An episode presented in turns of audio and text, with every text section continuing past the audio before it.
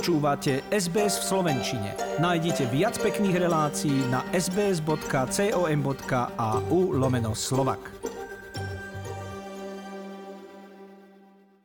Tento týždeň dohorel oheň v olympijskom Tokiu a vydýchli si snáď všetci, ktorí do poslednej chvíle so zatajeným dýchom sledovali, či sa vôbec tie hry uskutočnia.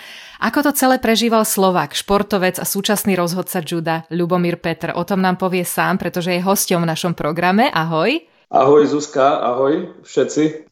Nebudem zastierať skutočnosť, že si týkame, pretože naše deti tancujú vo folklórnom súbore Stonožka v Sydney, takže sa poznáme. Ale aby som ťa predstavila aj tým, ktorí možno ešte nepočuli tvoj hlas, si špičkovým rozhodcom juda a tak ako samotní športovci, aj ty si sa musel na Olympiádu kvalifikovať. Povedz nám, ako to celé prebieha.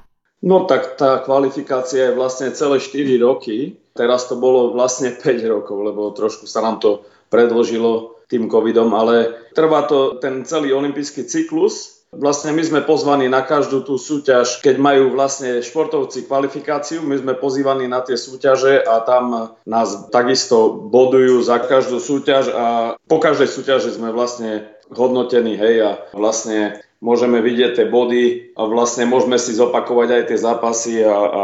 Učiť sa z toho všetkého.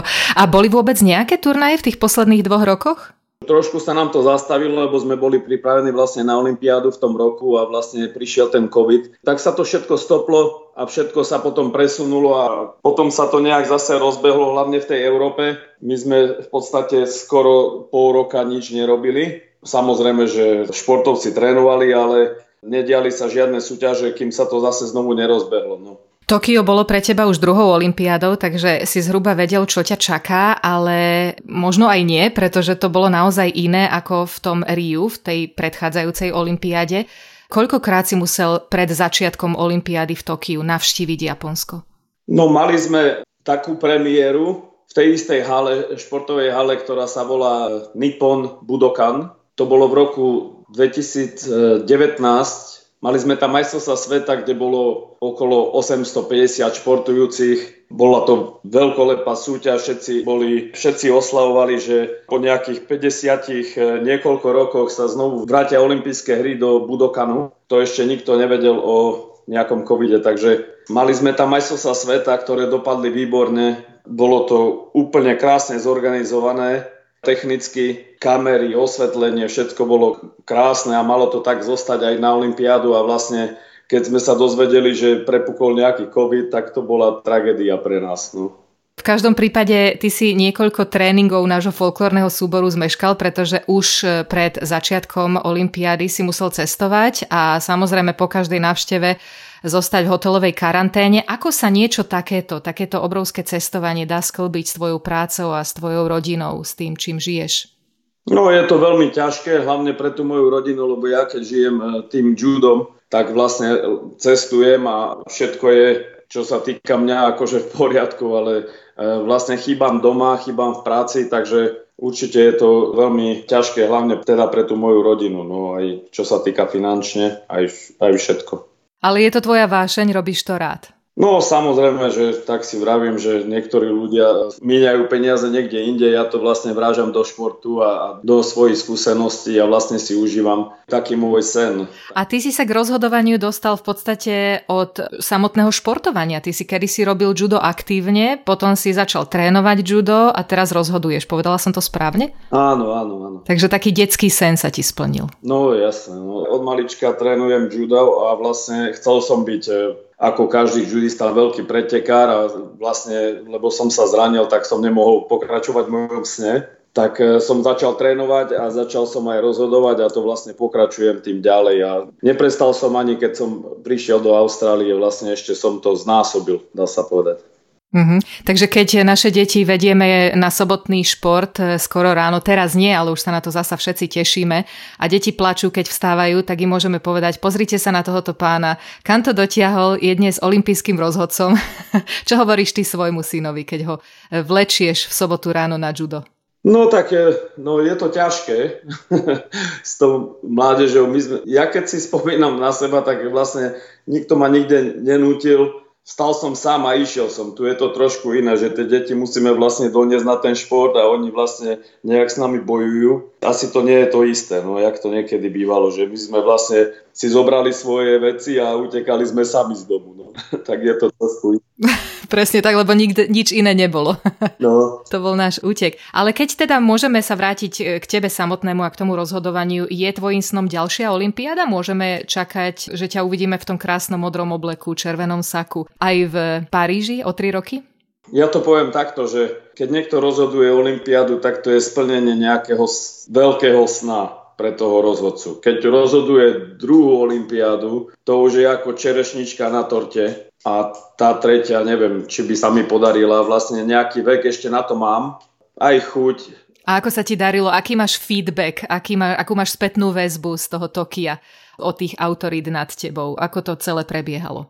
Tak vlastne my ako robíme tú kvalifikáciu, tak sa učíme spolupracovať s inými rozhodcami. Musíme vlastne tvoriť jeden kolektív s našimi supervisorami aj vlastne s našou komisiou. Musí to byť veľký tým a vlastne určite sa tam nedostane niekto, ktorý nevie spolupracovať, ktorý nevie pracovať v týme, takže môžem povedať, že som sa dokázal sklbiť s tým všetkým. Boli tam aj nejaké drámy, niečo nepríjemné, s čím si zápasil možno mentálne? Tak samozrejme, že sú nejaké veci, ale nejaké veľké problémy som nemal mentálne. Myslím taký, že by to bolo veľmi stresujúce. Predsa len rozhoduješ, čo môže byť e, hodnotené z obidvoch strán veľmi negatívne. Poznáme nepríjemné situácie v rozhodovaní. Nemal som nejaké konfliktné situácie, nie, nie, dá sa povedať, že nie. Niektorým sa tak podarí, že určite sú nejaké kontraverzné situácie, ktoré vlastne vedú k tomu, že napríklad rozhodca nevie, ako má reagovať tak vtedy vlastne prerušíme ten zápas a požiadame o komisiu, o oni si to pozrú na videu a zhodnotia a nám môžu poradiť. Že my vlastne o tom celom zápase nerozhodujeme, oni, oni nám vlastne môžu pomôcť. Takže to je vlastne, tá komisia nám pomáha a vlastne sme jedna rodina na tej istej lodi. Takže takto. Sú nejaké obmedzenia? Predpokladám, že nebudeš rozhodovať. Je to hra alebo zápas? Ak si môžem dovoliť takúto začiatočníckú otázku v jude. Skôr je to zápas, tí dvaja judisti, ktorí sa tam stretnú, či je to muž alebo žena, sú fantasticky pripravení fyzicky, psychicky, mentálne. Z každej strany musia byť ready na ten zápas a chcú tam odozvať všetko. A vlastne tá olympiáda je také vyvrcholenie toho olympijského cyklu, takže oni dajú do toho úplne všetko a tie emócie sú tam veľmi veľké. Stále odchádza ten víťaz, ktorý sa teší, ten, ktorý prehrá tak tam odozdá všetko na tej žinienke s behom tých 4 minút. A tie prehry sú veľmi, veľmi, vlastne oni väčšinou ukazujú e, v televízii tých, čo vyhrávajú, ale tie emócie tých, e, čo prehrajú, sú, sú veľmi, veľmi veľké. Niekedy nechcú stať z tej žinienky a vlastne musíme ich podporiť, aby vlastne vstali a aby sa uklonili tomu, kto vyhral a tie emócie sú veľmi veľké. No. Keď teda hovoríme o tej hre alebo zápase, sú tam nejaké obmedzenia v tom, ktoré krajiny môžeš rozhodovať? Predpokladám, že Austráliu nie, pretože za Austráliu rozhoduješ, ale ako je to so Slovenskom? Keby jeden z hráčov, zápasníkov bol judistov, tak musím povedať, bol Slovák, máš povolenie rozhodovať takú hru?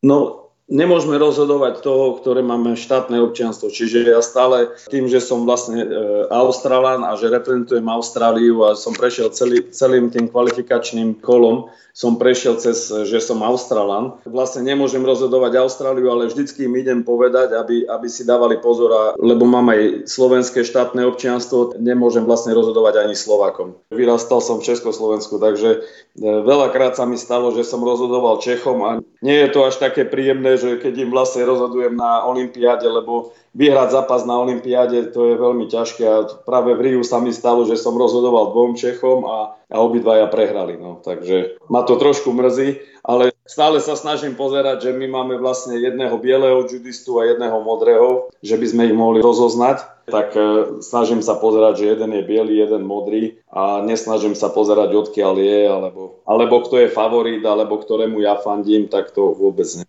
Profesionálne športovo. Mhm. Ako sa darí Slovensku, ako sa darí Austrálii? Sme dobré judistické krajiny?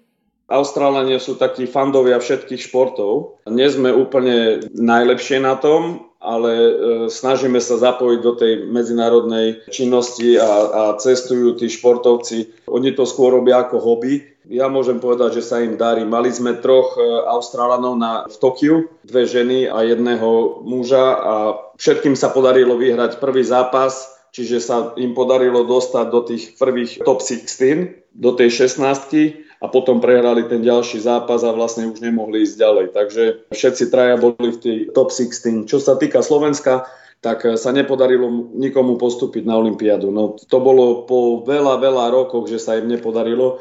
Tam mysol jeden Peťo Žilka, takže on myslel tú Olympiádu len o pár, o pár bodov. No, to bola trošku smola. Musíme ich inšpirovať do budúcna, aby v Paríži to bolo lepšie. Toto je tvoj druhý rozhovor pre náš program v rádiu SBS. Veľmi pekne si o svojom živote aj o detstve rozprával aj pred pár rokmi, keď si sa vrátil z Olympiády v Rio de Janeiro a linka na ten rozhovor je stále aktívna na našej stránke. Vyhľadajte si ju. Ak na internete napíšete špičkový rozhodca Juda Lubomír Petr, môžete ho počuť aj naďalej. Odo mňa za dnes letí srdečná vďaka a nech sa ti darí, aby sme sa mohli porozprávať aj o tie ďalšie tri roky. Ďakujem. Ďakujem, ďakujem Zuzka, ďakujem všetkým. Majte sa pekne. Páči sa mi? Zdieľajte, komentujte, sledujte SBS v Slovenčine na Facebooku.